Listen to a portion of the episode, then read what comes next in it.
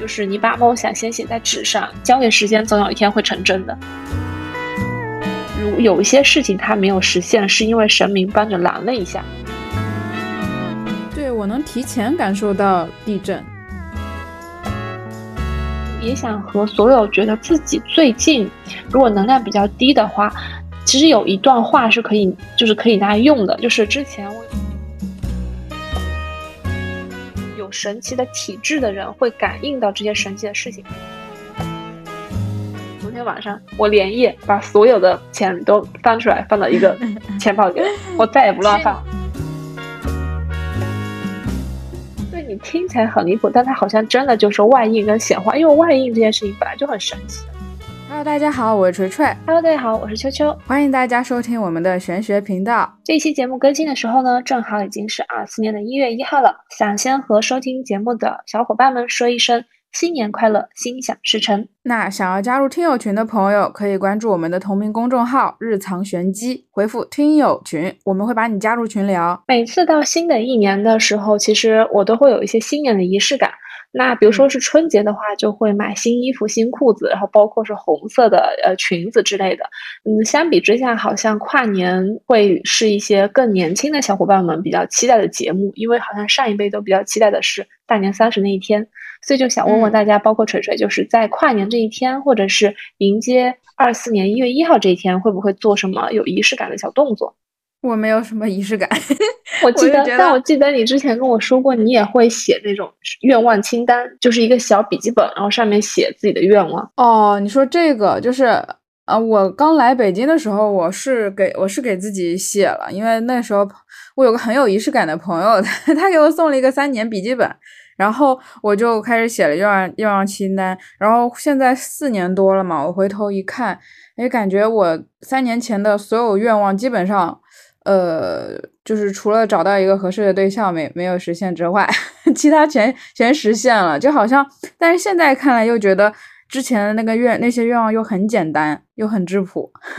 嗯，就是，嗯，我好像是很久之前，好像在高三的时候还是高二的时候，我们当时有个老师就上我们的专业课的老师有说过，就是。嗯，是那种互动课程，然后就给我们每个人发了一个笔记本，还蛮漂亮的。然后说每个人都有一个梦想笔记本，可以把就是希望自己十年后能做到的十件事，或者是十个小梦想写在这个笔记本上。然后，嗯，那个时候其实很流行那种，就是把你的愿望写在纸上，然后把这个纸放在玻璃瓶子里，然后再埋在什么学校的哪一棵树下面，然后到十年之后再去挖出来。但是因为我们的学生数量实在太庞大了，也没有那么多树给我们埋。然后，所以老师就说，那就每个人发一个笔记本，然后如果你们现在就写下去，然后十年后如果还能找到这本笔记本，你就能看到，比如说现在是二三年嘛，你就能看到一三年的时候自己写下的是什么内容。嗯，然后我记得当时好像写了一些，嗯，在一三年的时候自己觉得很遥远的事情，但是后来确实是在看到这个笔记本的时候，很多事情都实现了。就是有一种，你把梦想写在纸上，然后交给时间，然后时间到了，它就会成真。包括我之前，因为我原来是在云南嘛，然后云南其实是一个离维也纳特别远的地方。然后当时呢，我又在追一部动漫叫《交响情人梦》，然后那个里面的男女主就是都是跟从事跟音乐相关的，女主是钢琴家，然后男主是指挥家。所以看完之后，我就非常非常想去维也纳这个地方。然后包括想去维也纳的金色音乐大厅去听交响乐，然后我就觉得那个是一件非常非常远的事情，可能有生之年都不一定能去。嗯，结果就真的是机缘巧合。然后当时就是新婚然后蜜月的时候，维也纳是我们其中的一个站点。然后真的在那边听音乐会的时候，我就想起那个老师在十年前说的那个，就是你把梦想先写在纸上，交给时间，总有一天会成真的。哇哦，哇哦哇哦哇哦哇哦！那那那可能真的是三四年前，我我把我的小梦想写在我本子上，那这个样我不得写更大的小愿望啊？反正之后都会实现哈。然后我当时我有个同学说，他当时写的愿望，因为云南是一个热带雨林嘛，它是山的城市，嗯，大家都很喜欢海。然后我那个朋友就说，他以后要去海边定居。然后后来他大学就考到了厦门大学。然后他虽然没有留在厦门，但是也在泉州嘛，泉州也是有，相当于还是靠着海，所以我就觉得你当时就是许下的小小的愿望，就像个小小的种子，它就是交给时间之后，会一点一点的慢慢的把它显化。嗯，那今天这个跨年的时候，我必然要写个大一点的了。而且你记得之前微信有一个那个就是小程序，就是它会给你一个表，然后让你就是立新年 flag，就是一百个 flag，什么我要减重十斤，我要干啥干啥，就是很多人我记得当年都分享在朋友圈了。嗯，就是大家其实，在许愿的时候，会有一部分就是少部分的人还蛮着急的，就比如说他觉得说。嗯，我希望我能遇到一个很合适的人结婚，然后嗯，就比较着急，就可能是希望在半年之内、三个月之内，或者是一个月之内能遇到这个人。那其实我我是觉得，如有一些事情他没有实现，是因为神明帮着拦了一下的原因。是我之前有个朋友，我好像在节目里有说过，就他妈妈会去跟神明吵架，因为他还没有嫁人。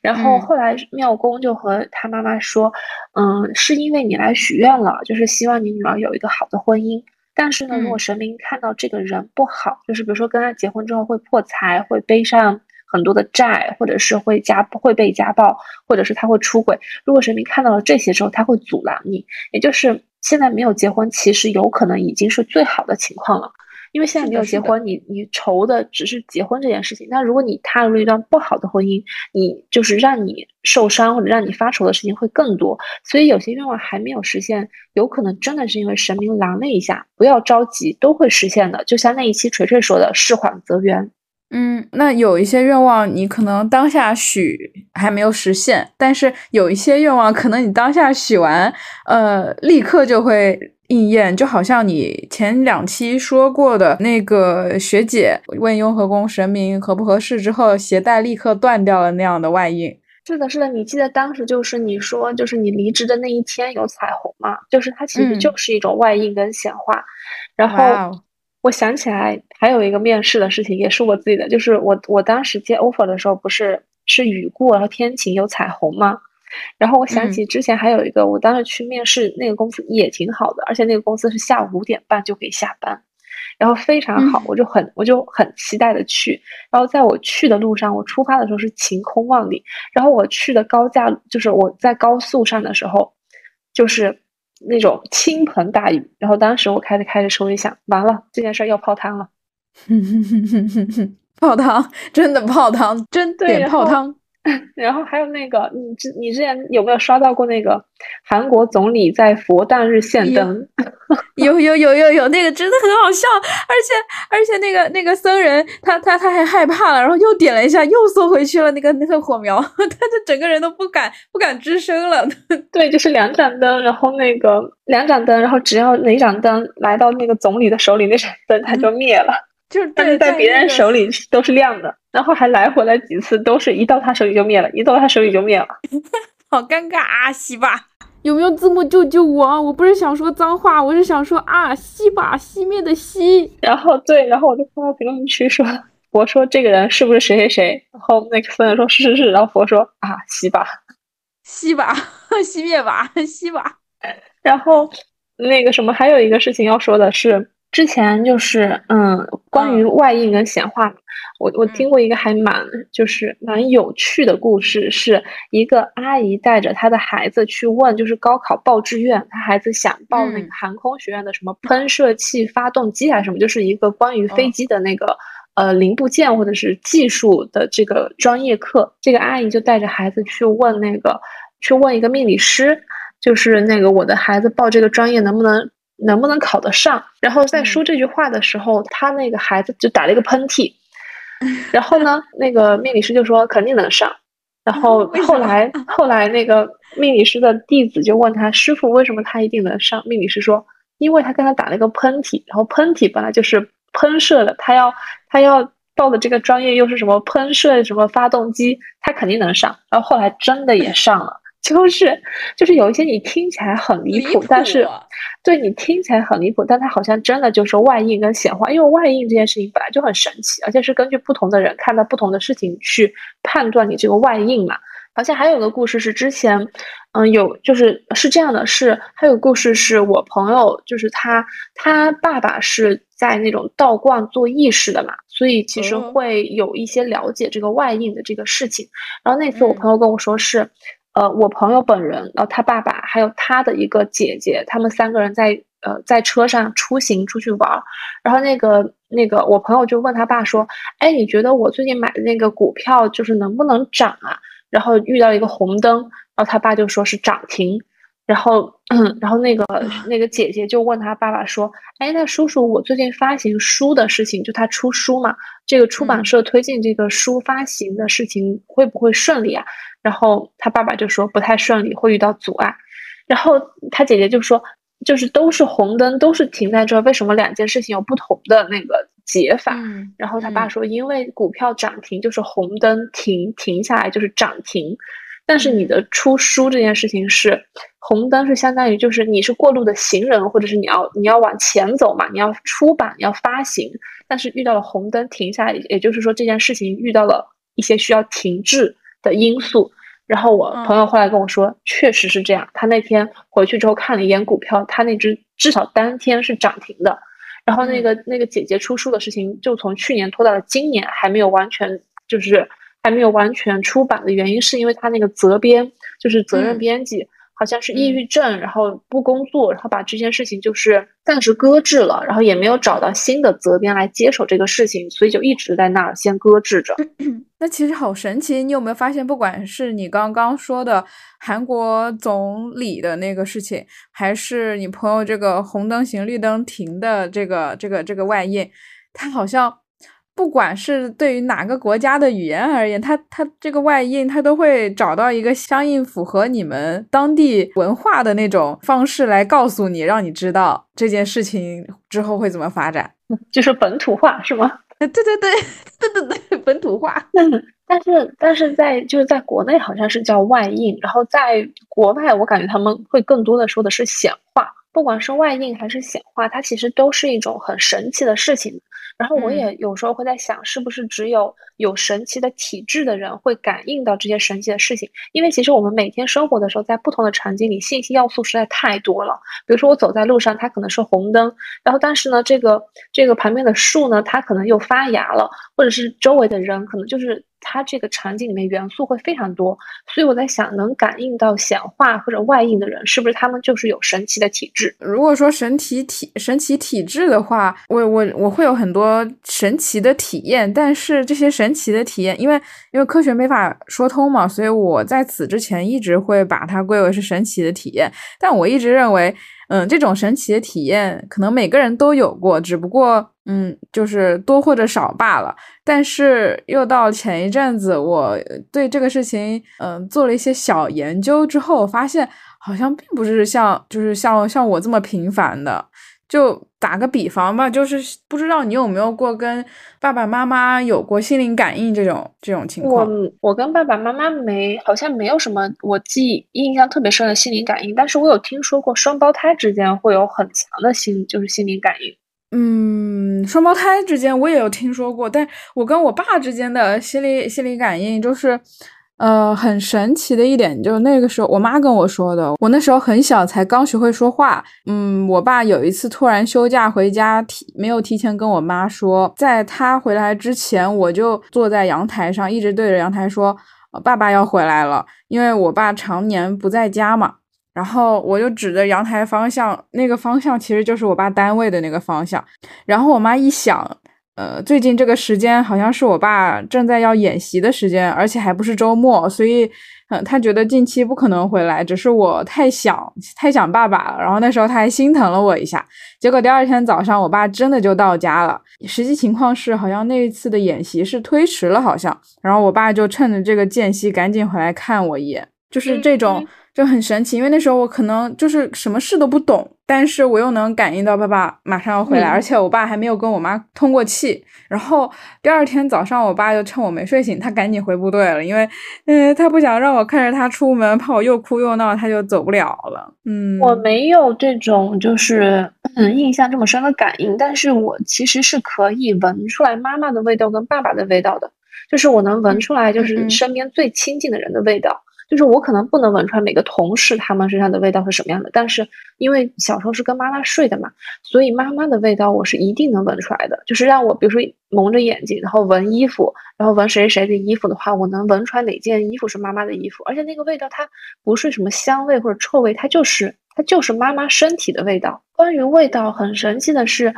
嗯，我之前跟同事聊天的时候，他们其实是闻不到那种季节变化的味道，因为我记得有一次还蛮明显的是，我们之前的有一次开会的那个地点是在咖啡店嘛，但是我们其实是背对着那个窗窗户的，然后我就闻到了一股味道之后，我说马上要下雨了，然后我同事就说不会啊，现在外面没有下雨啊，而且还有太阳。我说真的要下雨了，因为我已经我已经闻到那个。就是窗户飘过来那个味道是有点湿湿的，就是植物跟土被打湿。我说我闻到那个味道了，就是有点潮乎乎的，但是还蛮好闻的。就是因为在夏天嘛，就是你能闻到它温度降低。对，然后真的我说真的要下雨了，然后我刚说完就开始下雨了。然后他们他们说闻不到，然后我说我记忆里面就是季节的味道，我会比较闻得到的是秋冬的味道和春天的味道。原因是之前以前小时候上学。就是冬天，我们是六点半还是七点去学校，然后那个时候天还没有亮，然后所以它是会有那种路灯，然后天还是黑的，你就能看到路灯下面有薄薄的雾，然后你还能看到，嗯，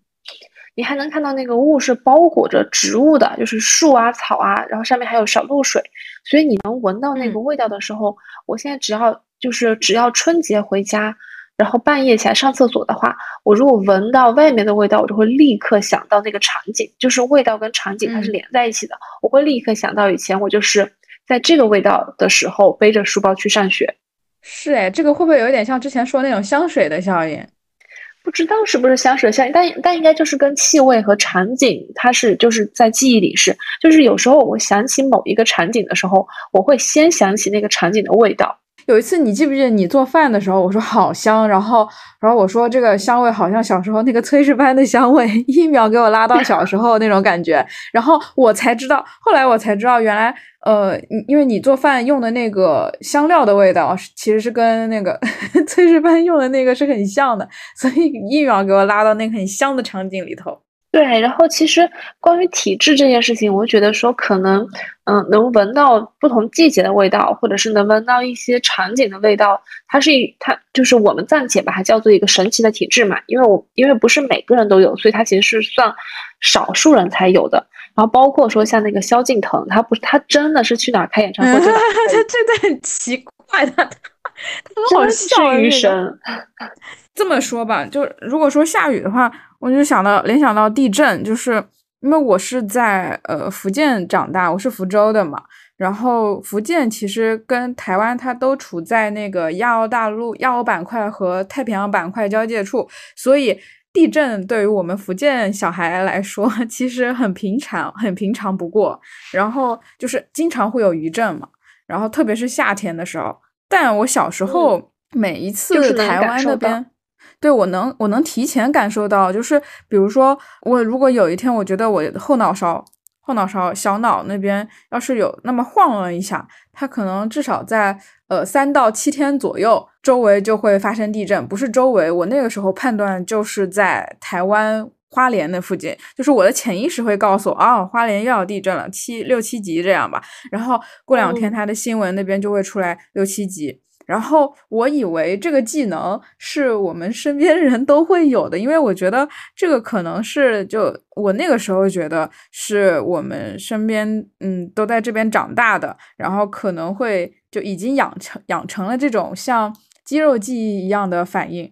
但后来我毕业工作了到北京之后，我以为到了北京之后，因为北京它不是处处在那个地震带上的，但是我又出现了那个感觉。而且是在上班的时候出现的。当时就是小脑晃了一下，完了之后，我就问我的 leader，我说：“北京会地震吗？”然后他说了一句：“呃，大概是一九年、二零年这个时候的时间。”然后他说了一句：“北京怎么可能地震？”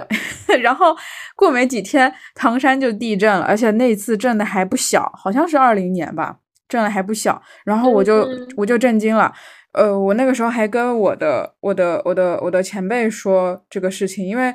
呃，对话框和时间都有嘛？确实是在那个地震之前，我跟他聊天说，我看我好像感觉北京北京要地震了，然后就很很很但你是比如说，嗯，但你是比如说你是在清醒的状态下能感知到，还是比如说你在睡觉的时候你也能感觉到？嗯，我没有在睡觉的时候感觉到，就是我在上班工作的时候，或者说反正正常你行行动的时候。你醒着的时候，你突然感觉小脑后面一沉，然后我就感觉它差不多这两三天，包括这一次甘肃甘肃地震之前，因为我其实这个这个感觉就是小脑后面又咯噔了一下，又咯噔了一下感觉，然后呃这一次感觉之后，潜意识里告诉我是呃靠西边的，但是我不知道它具体的位置。后来就是我的西边，现在北京的西边就是甘肃那个位置嘛。然后，所以是不仅能感受到这件事情，还能就是大概的有一个第六感，能感觉到它的方向。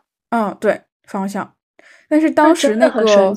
包括这次甘肃这一次，我其实我都要以为，哎，我之前总把这个技能 告诉别人之后，会不会以后就失去这个技能了？但不是，反而这次甘肃之后，我还能更相比之前更精准的识别出方位吧。然后就是去有刻意的去。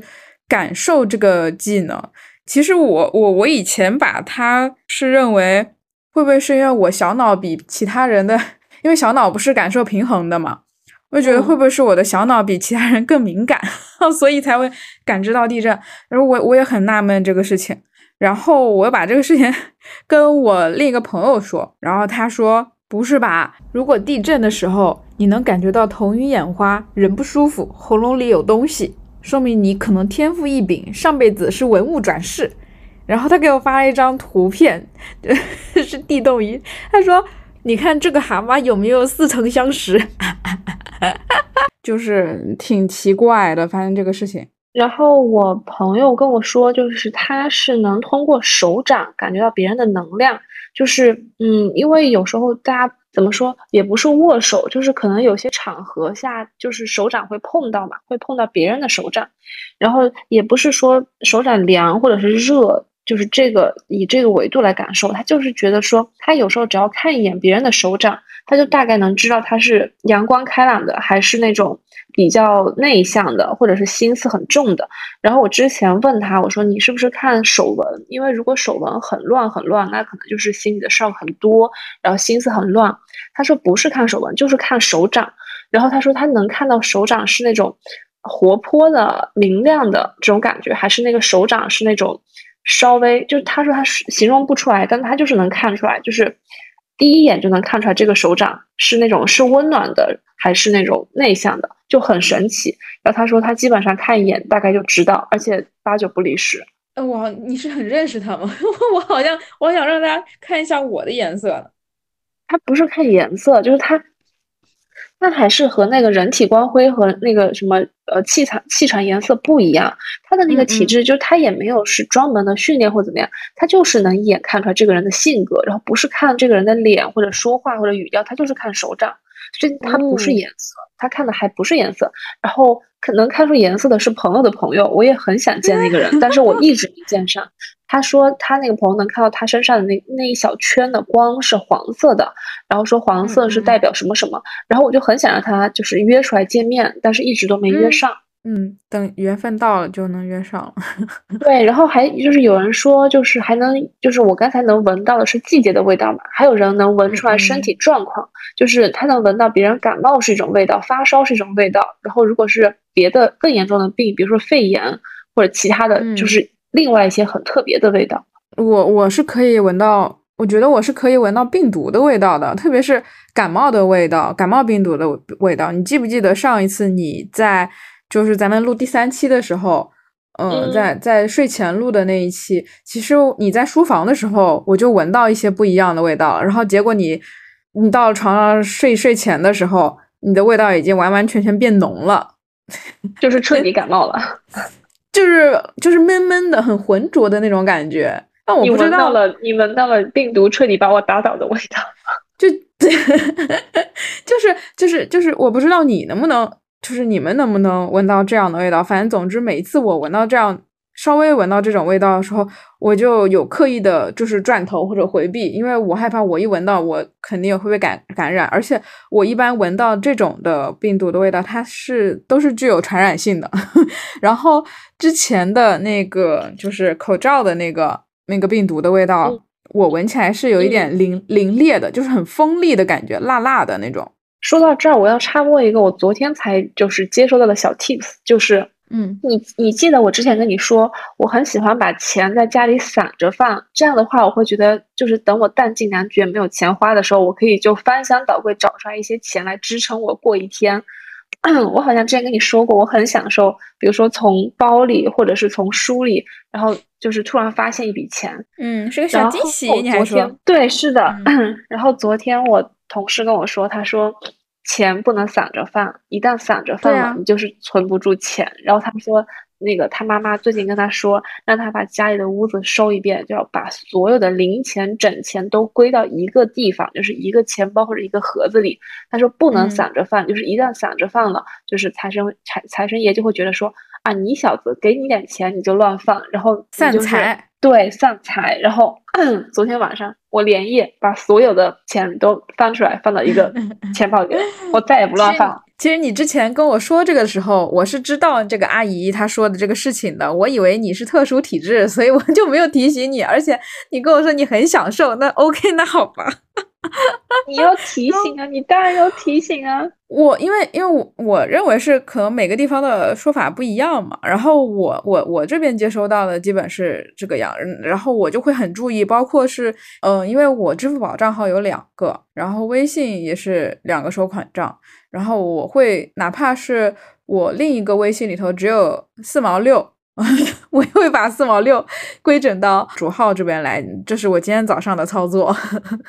明白，懂了，学会了，就是不要散着放。我再补充一个，你说，你说，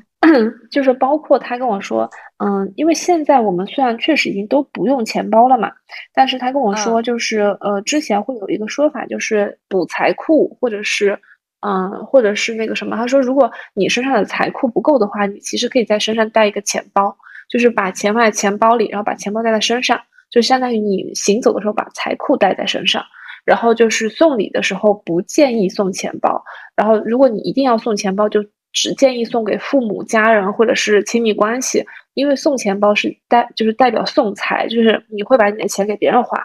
特别是不要 对，特别是不要不要送或者是不要买红色的钱包，因为红色的钱包存不住钱，因为红色是火嘛，然后钱是金嘛，然后金啊火克金，所以红钱包就会一直往外流财。好的，那你就说回来吧，我已经说完了这个财库和钱的事情。哦，对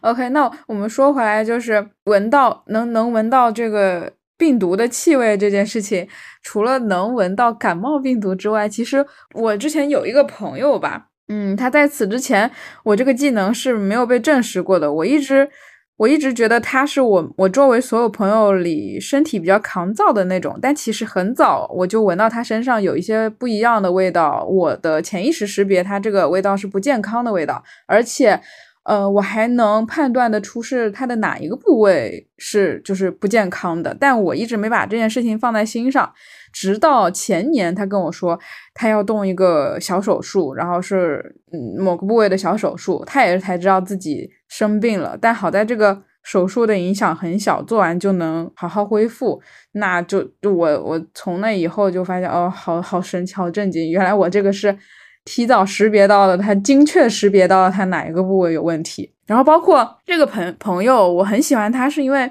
嗯，他的磁场特别特别好，就是他是那种你一靠近就会觉得所有压力都不算压力，或者说就算，嗯，可能你早上上班的时候遇到了一些不开心、很很让你压抑的事情，但是你一看到他，哪怕他站在那里什么也不做，什么也不说，他只是站在那里做他自己该做的事情。然后你只要靠近他，你就会觉得周围所有的磁场都变得柔和，变得温柔了。就哪怕他是站在很锋利的竹林里，你也会感觉到周遭的一切变得很温柔，就好像周围的背景被液化处理了一样，就是 P.S. 里的那种柔和处理，特别舒服。然后他是我一个。就是这么有神奇能力的朋友，然后我有个哈尔滨的大学室友，他也是一个，他磁场特别好，好到那种我们说他是神兽体质，但是神兽体质这个事情我们可以放到之后再说。然后呃，工作之后我又碰到了一个有这种磁场的人，反正总之是。嗯，我称之为是可以化解压力的利器。嗯，所有的压力在他面前，你哪怕不用跟他倾诉，不用说，他都可以很自然的，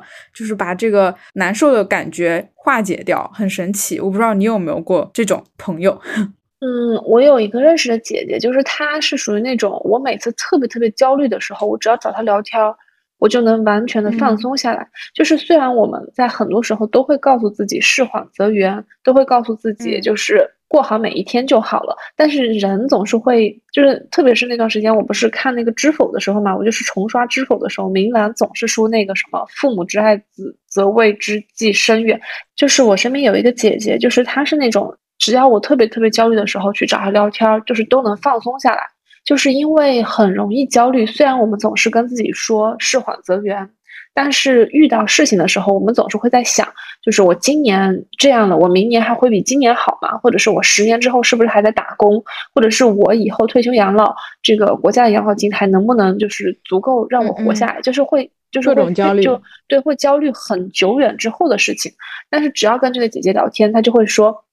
哎呀，明天都不知道会怎么样呢，就 是我们就开活在当下就好了。对，但他是一直贯彻这个活在当下，贯彻的非常好，就他真的不会被外面的各种声音所影响，就他不会，就包括说之前我们在一个部门嘛，嗯，然后之前说要裁员。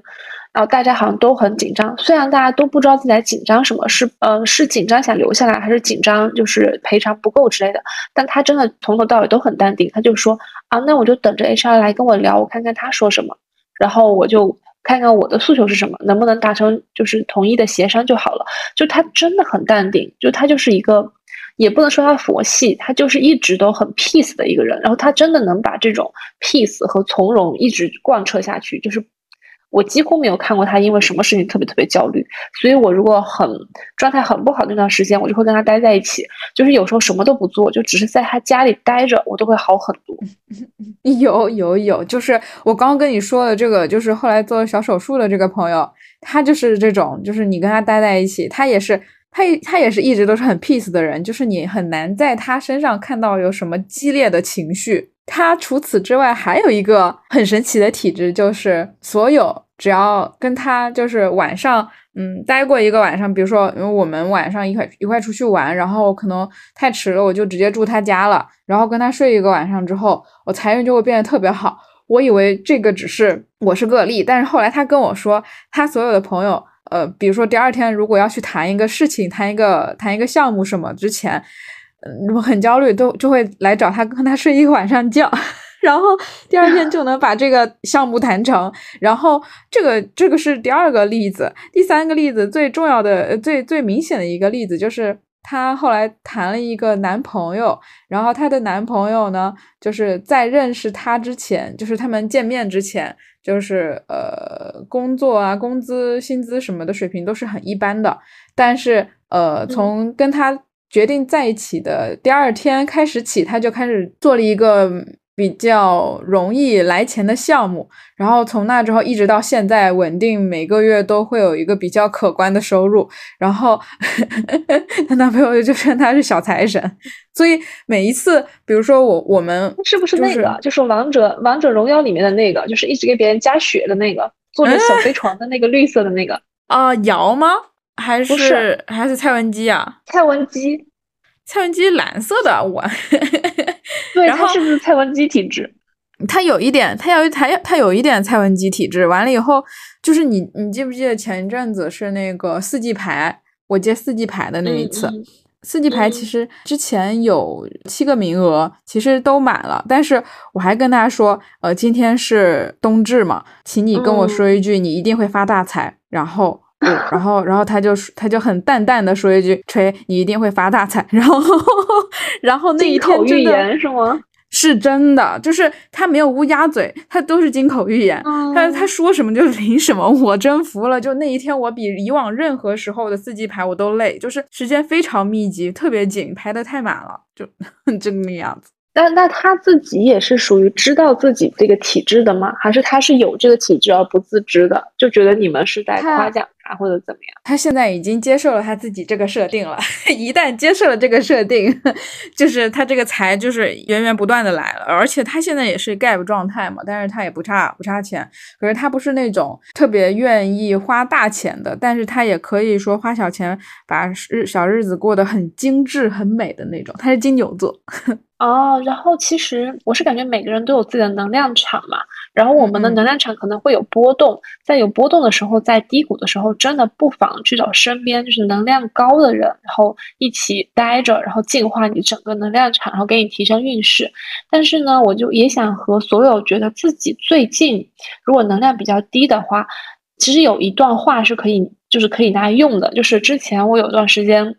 感觉自己能量比较低，我每天早上起床之后都会对自己说三遍这段话，然后再再开始新的一天，都会感觉会比较好一些。然后这段话是我从所有人、所有事、所有地方召回我的能量，我的能量全部。为我所用，然后就是这句话，然后重复三遍，你会觉得好像就是好像你的能量真的能从就是今天的天气啊、外面的植物呀，然后包括嗯，就是各种地方，就是各种所有美好的事物里面，然后召集回你的能量，然后你今天的能量至少能够就是像手机充满电一样，能够支撑完你这一天。哇塞，被你说的这个整个世界都好像游戏世界一样好玩。对，然后就好像就好像各地方各个草丛里都有你的露水，是的，是的，你可以把它收集回来。然后，然后你开的那个酷跑男孩开了一个吸铁技能，然后就把所有露水收到身上来了。对，因为就还蛮有意思的。然后还有一个就是小 tips 是。之前好像我有朋友跟我说，他跟他的对象总吵架，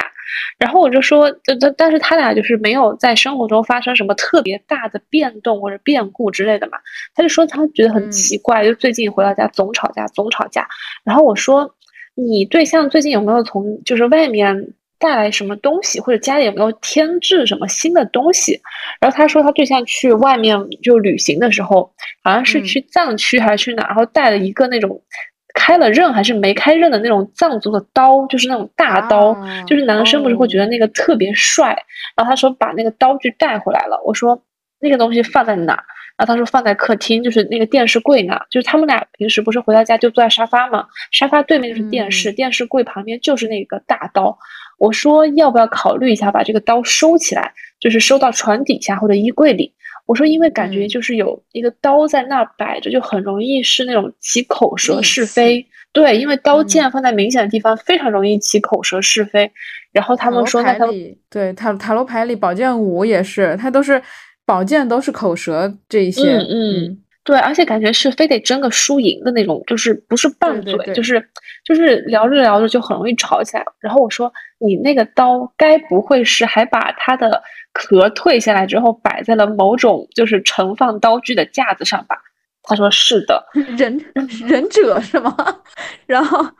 整个大震惊，我说怎么会有人把刀就是退到他的那个包装的那个牛皮的那个壳，然后把整个宝刀摆在。电视的旁边还给它立起来，而且一般它客厅就是在房间的中央位置，中央的位置的风水气场是特别重要的。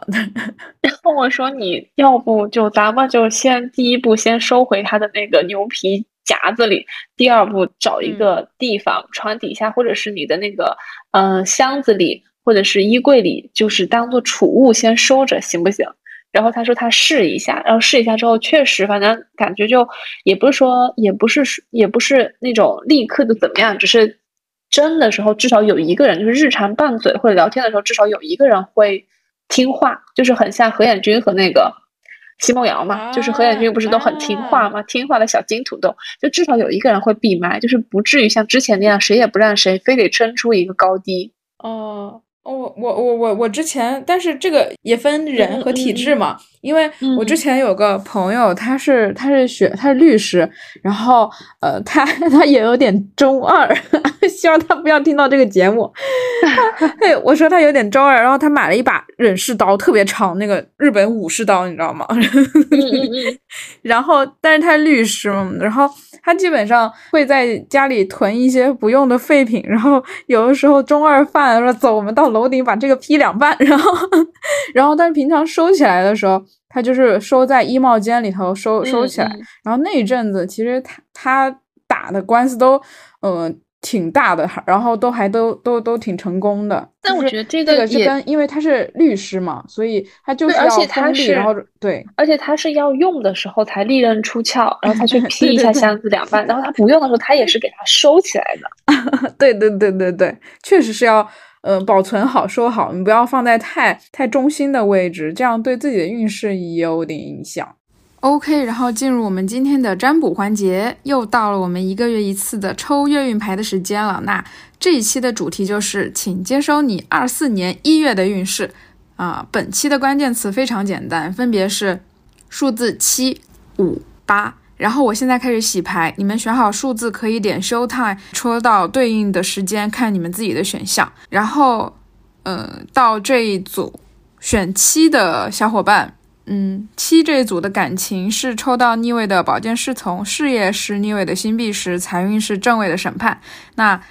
那感情上呢，分三种情况，一种是单身的，另一种是有伴侣的，再一种是分手复合的。那单身的话又分好几种情况，一种是有暧昧嘉宾的，就如果你抽到的是数字七的话。可能会出现其他的挑战者，又或者是你又出现了突如突如其来的桃花，很意外。然后你之前就从来没有想到他会变成你的桃花，或者说也从来没有想到会以这种方式认识到这个新桃花。但可能这个桃花是昙花一现，嗯，就如果你没有处理好的话，他他就过客了，嗯。然后如果说是有伴侣的话呢？最近可能你们会有一点点存在一点点不太信任对方的情况在，也可能会有一点小争吵，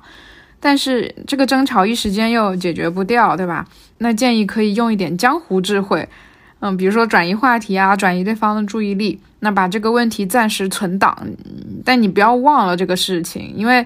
嗯，要记得把这个事情想好之后，找一个合适的时机解决掉，因为。其实信任危机这个问题在感情里说大不大，说小也不小。嗯，如果想好好经营、好好处下去的话，就千万不要忽略了，不然会滚雪球。那如果是想复合的话，就嗯，还是我怎么委婉的说呢？就是目前分开是最好的开始。然后事业上这边是逆位的星币十。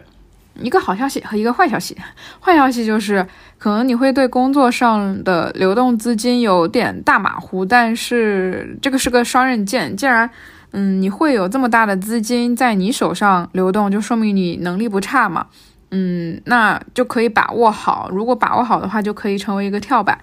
那。还有一部分人可能是现在也到一月份了，有些公司会在这个月发年终奖、奖金，这些都发的还不少，就可以滋润一下小生活了。然后之前我每次抽到这张牌，身边人不是升职加薪，就是拿到离职大礼包。呃，对，还有可能还有人可能会拿到离职大礼包，就 N 加一，开心过大年，也不错。那如果说是想找工作的朋友抽到这张牌。嗯，塔罗提示你，也许会碰到薪资条件还不错的工作找你。不过你不要光看着他钱多，你就一股脑热你就冲了。你就因为我知道你很冷静，但是你先冷静冷静，就想想为什么他会给你这么多钱，你之后会不会很累？这种边边角角的职场体验其实会很影响你未来的工作状态的。然后我们再来看财运牌，是抽到一张审判。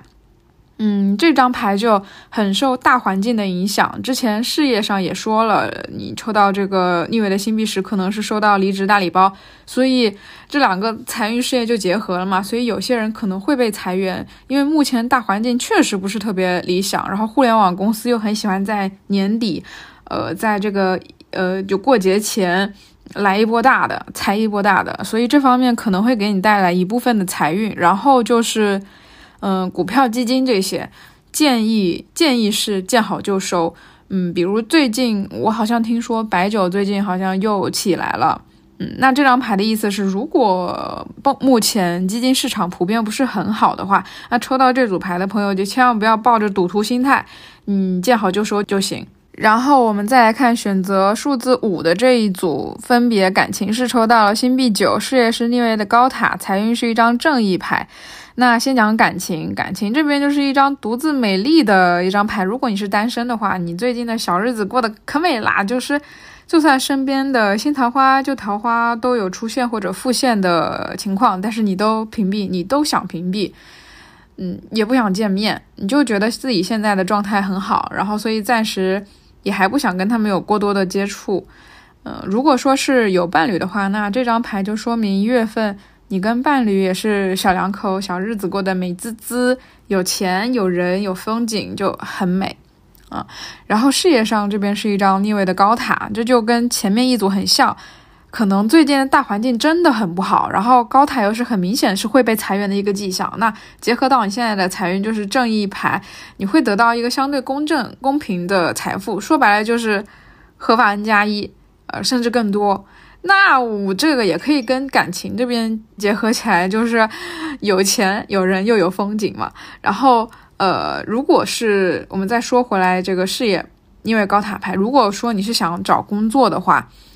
最近碰到的工作机会都不是很 OK，嗯，建议休息休息，你再出来再找工作。反正到过年了吧，先把这个年，嗯，放放松松的、放松的过完，然后再出来。如果没有被裁员的话，最首先是要克服自己的心理困境，就像我们说的吸引力法则是一样的。当你遇到一个困难难题的时候，你就要暗示自己，我可以把这个事情处理掉，我可以 cover 住这件事情。就像我之前说，我数学不好，但是我暗示自己很喜欢数学，很喜欢数学老师。到期末的时候，就会发现自己数学成绩有突飞猛进的进步。所以，目前你这个问题解决的第一步就是先克服你自己的心理困境，然后再解决的话，这个问题就会变得简单很多，或者得心应手很多。然后我们再来看正义牌，因为我还是那句话，财运跟事业很难分开说。然后刚刚说过，事业上是逆位高塔，嗯，可能是被裁员了。那碰到财务危机，正义牌又正巧有一个，嗯，一个就是公平公正的合同的意思在里头，所以，嗯，可能是。你被 N 加一了，然后碰到了一个财务危机，但好在有 N 加一在，至少可以帮衬你一阵子。还有一个就是说，这段时间也要谨慎投资，因为幕后会有很多你就算做了背景调查，你也看不到的小秘密、小危险，你。